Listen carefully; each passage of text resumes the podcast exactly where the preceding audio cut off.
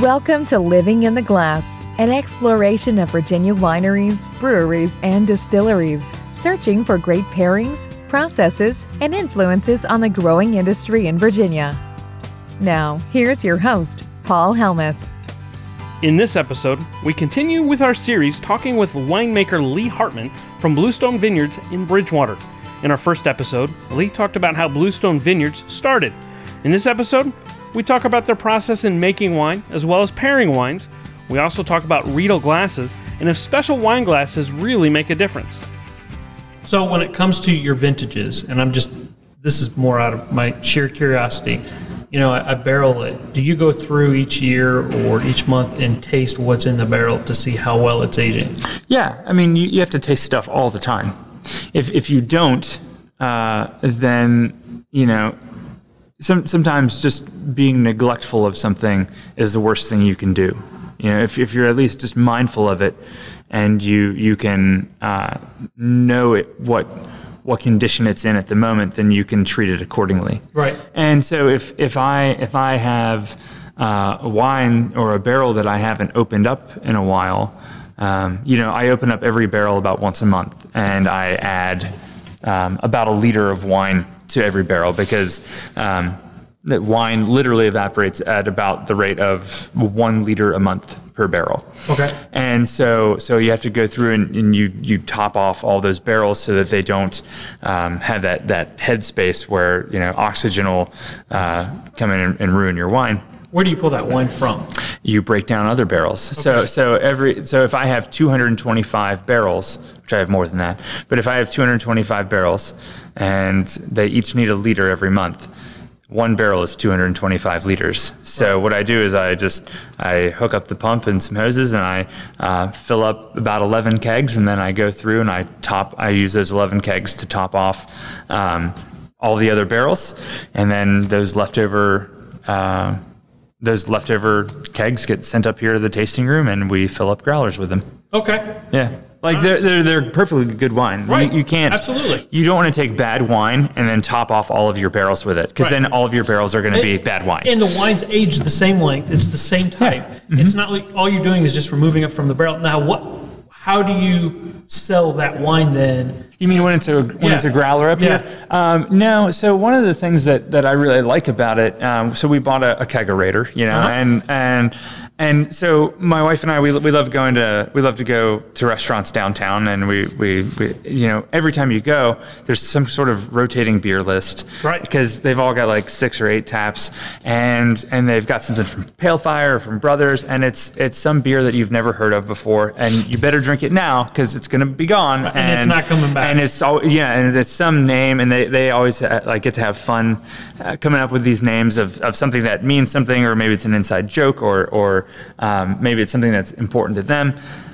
Um, and and so so I uh, I just get to send these things up here, and um, uh, they're they're always named after Grateful Dead lyrics, and uh, so so you know that's that's my own personal spin on. I'm I'm never gonna have a Grateful Dead labeled wine, right? But I do have growlers, and I have a keg of wine, and so if if if you want uh, this this uh, this Dead lyric or that Dead lyric, and and the funniest thing to me about it is how many people have come out and they're like, you know. just like suddenly reveal themselves as a, as a deadhead. And I'm like, I had no idea.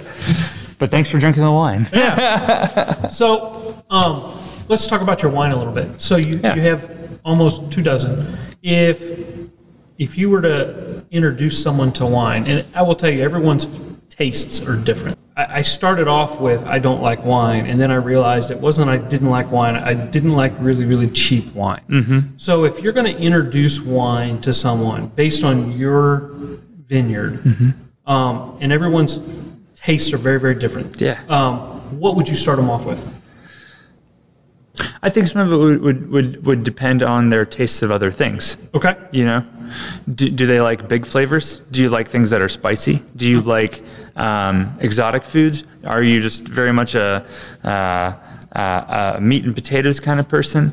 Um, you know, I would take all those things into account. I think, you know, there's something to be said about personality as right. well. You know, are, are you somebody who uh, is going to want a big, bold drink that's going to make you thirsty? Right. You know, or do you want something really delicate and... Um, um, you know, that, uh, you know, is, is something that if if you had chicken, it would overpower it. You right. know, it, it, what what are you doing? Are you just going to drink wine? Or are you going to have it with dinner? Um, you know, like that sort of question. I, I, I think that, that there are, uh, quote unquote, like starter wines that make a lot of sense. Right. I think a lot of people, when they are young and getting into wine, I think the, the stereotypical thing to do is, is to start with sweet wines. Right. I was, I was never into sweet wine.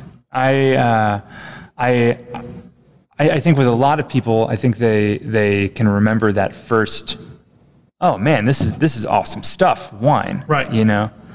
And uh, for me, it was it was a it was a Syrah from New Zealand.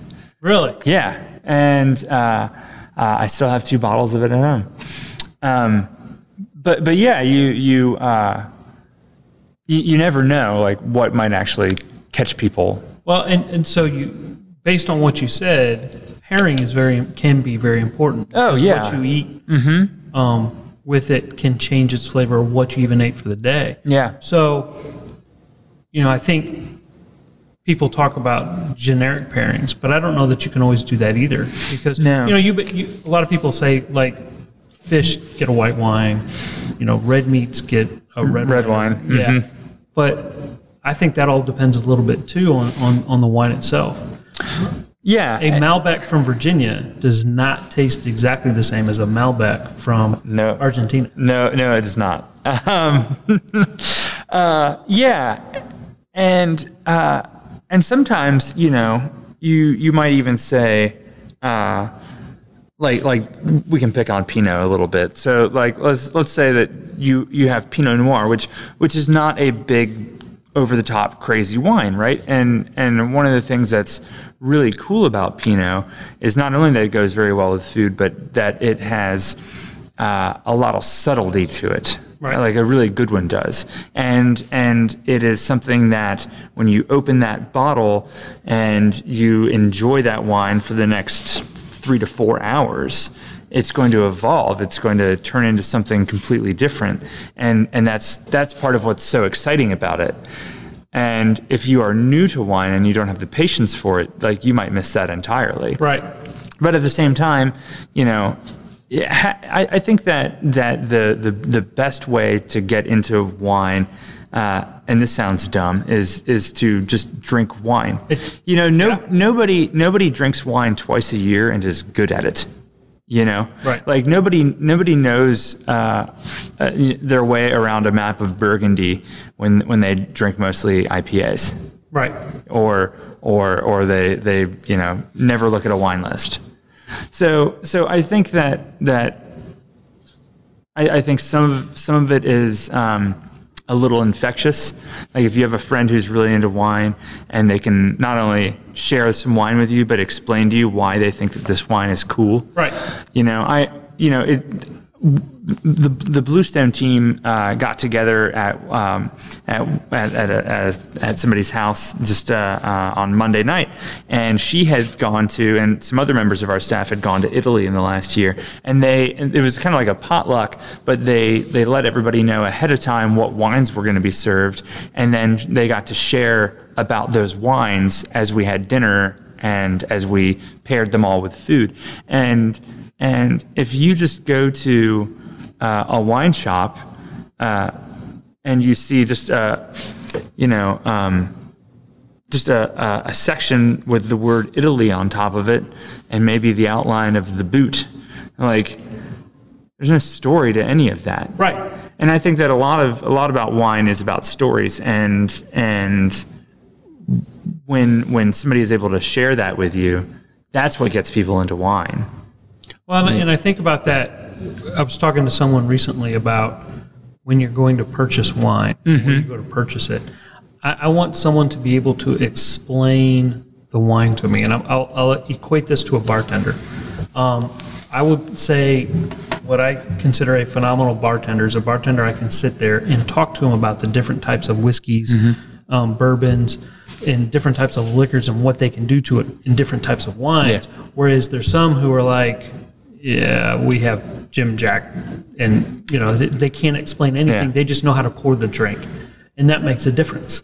Yeah. You know, if you can tell me the story about your wine, if you can understand that pairing, you know, what's the difference between your wine and someone else's wine? That that's important. Yeah, yeah, so. yeah. I, I think I think that, that that also goes like to, to the service right. at, of of a restaurant or at a bar.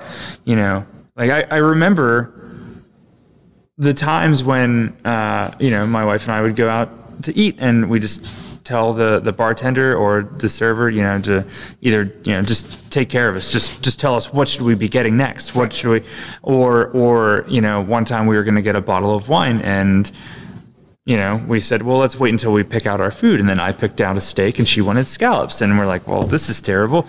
And and the server uh, suggested uh, a wine, and and we said, uh, okay, do it, and it was perfect. It was it was fantastic, and and so um, you know, th- those sort of things stand out to you, and, and they're they're they're more like memories, right? You know, I, I think that the I think the way that I look at wine is that it's it's such an experiential thing. It's it's not something um, that you just pick up immediately. Right. I, I don't. I don't know. And and going back to like that starter wine, like what would you first tell people to go to? Um, I would tell them to first go to a winery, because th- that's the people. People there are going to be able to tell you about wine, right?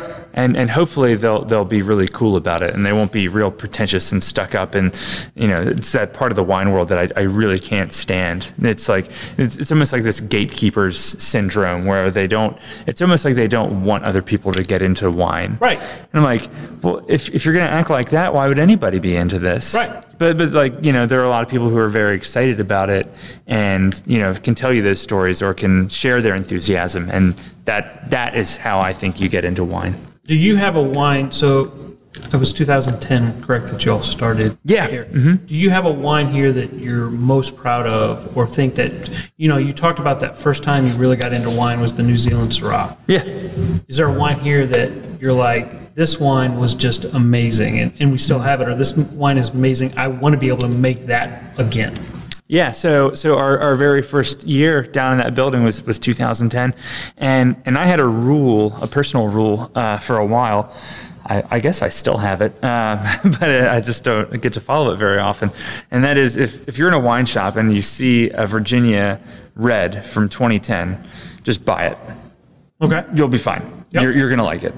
And uh, and that's why I don't really get to follow. The, you know, the, those those ten nine-year-old bottles. You know, they, they don't really find their way uh, right. in, into my line of sight that often. But but but yeah. So that first year um, for the Reds, we made uh, Chamberson, and then we also made uh, Cab Franc, Cab Sav, and Merlot. Okay. And um, I still have bottles of those. Um, And I think we have a few cases stashed away somewhere um, um, for, that we're gonna like save for a wine dinner, or like we don't we don't have enough that just one person like one person could come in and say, I'll take those. Right. Whereas we'd rather say, hey, how about we have a wine dinner and then eighty people can try it. Right. Um, but yeah, that right out out the gate, our our our Cabernet Sauvignon won a gold medal in the Governor's Cup.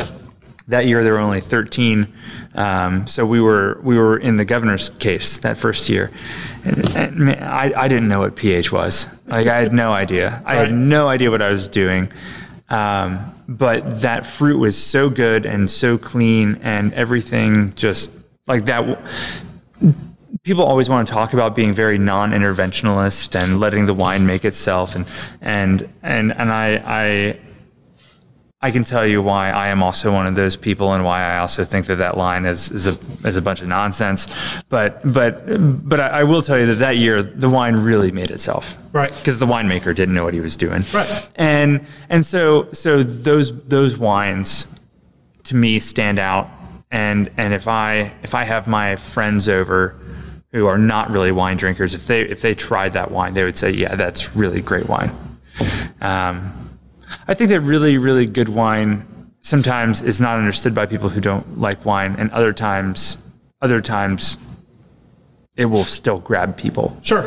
You know, I mean, so so the wine that I'm talking about, it was a two thousand seven uh, Kennedy Point Syrah, and and and you know, I was trying to impress a girl that, that I, I ended up marrying one day. But well, but, that's always good. It, it was good, yeah. So, um, um, but but she would take me to these wine tastings, and I was like, I just do not care about this at all. And, and then I, I tried that wine, and, and I thought it was really, really great. And and then I wanted to try more wines. And so now here I am.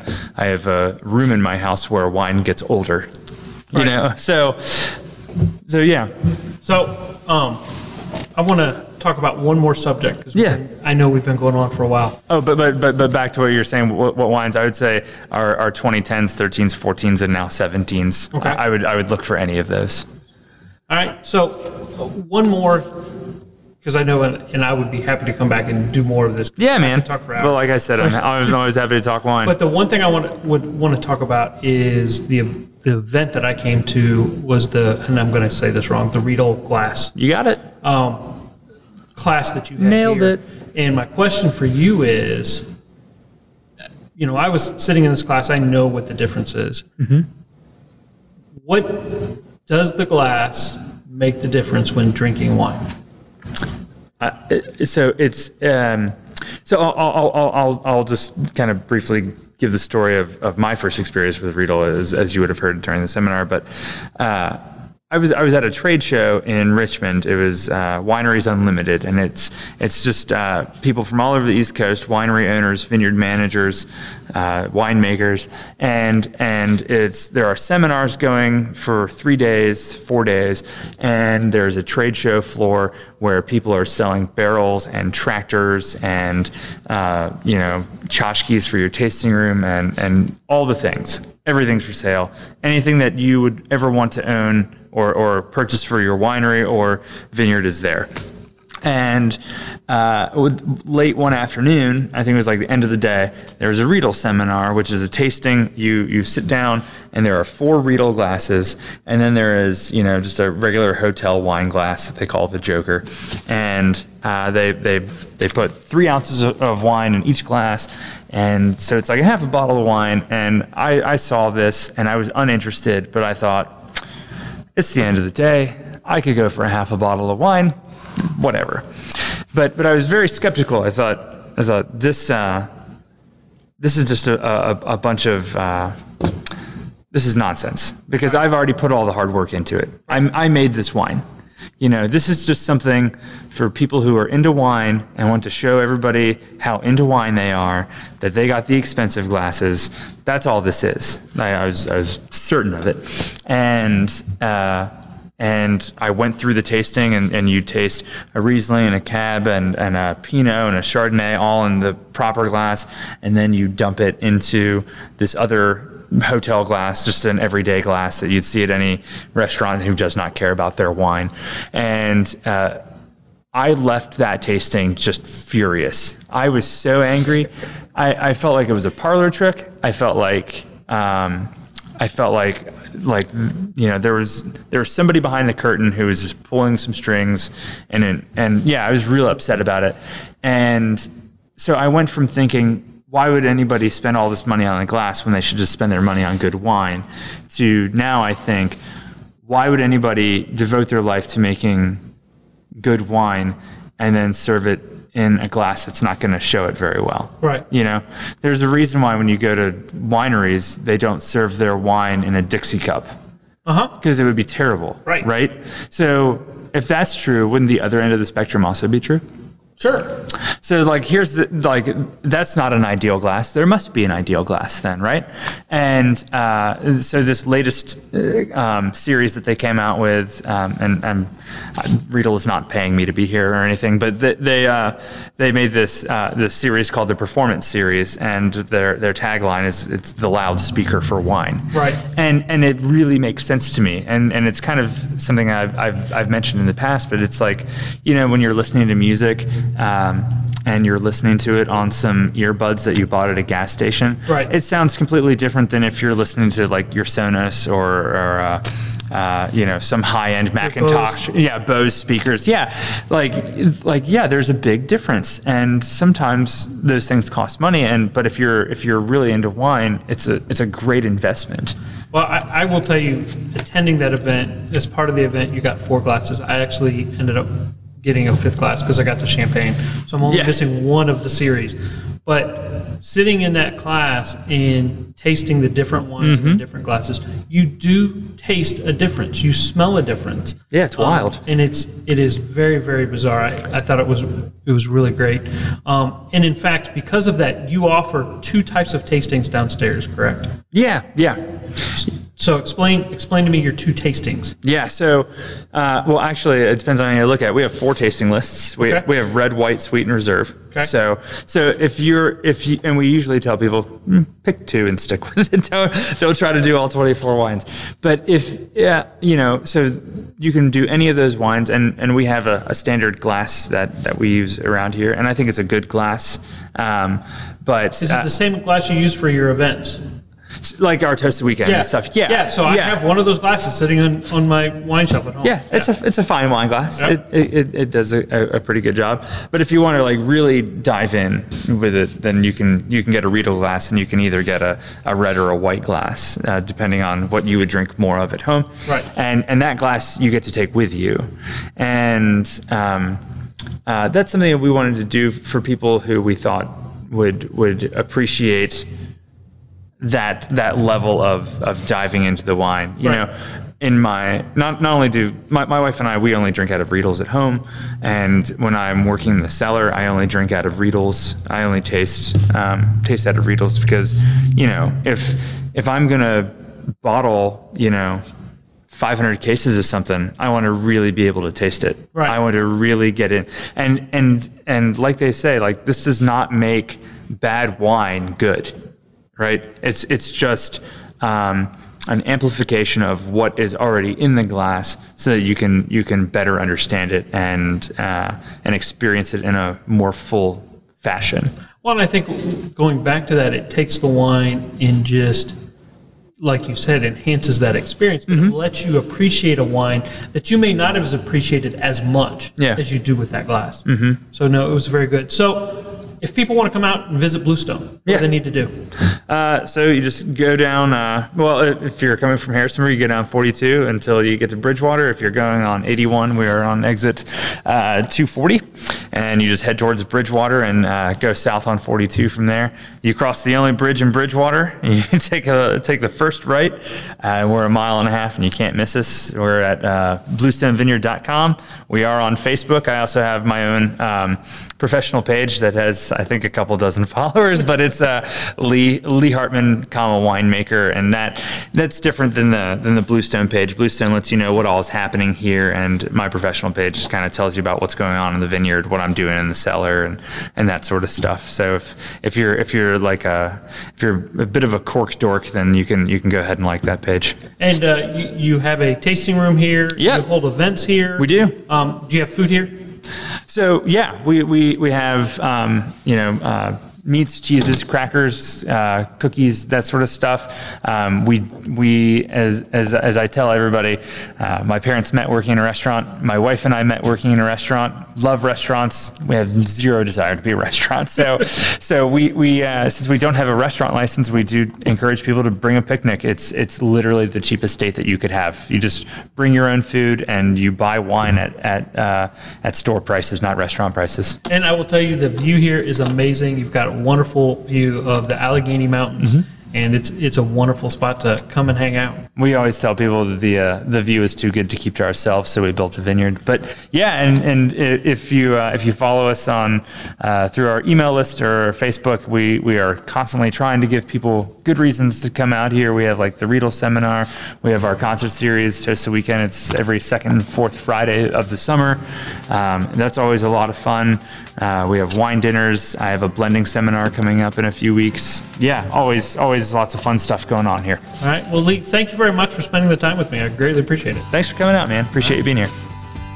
I want to thank Lee Hartman for spending time with me talking about the wines of Bluestone Vineyards. You can visit their tasting room at forty-eight twenty-eight Spring Creek Road in Bridgewater, Virginia. You can find them on Facebook at Bluestone Vineyards and follow them on Twitter at Bluestone Vine. If you're interested in the more nerdy side of winemaking, you can find Lee on Facebook at Lee Hartman Winemaker. Bluestone's website is bluestone vineyard dot com. Until the next Living in the Glass, cheers. Thank you for listening to Living in the Glass. You can follow us on Facebook, Twitter, and Instagram. You can find the podcast on most of your favorite podcast apps. If you have ideas of places you'd like to hear more about or just want to reach out, you can email Paul at paul at living in the glass dot com. Until next time, cheers.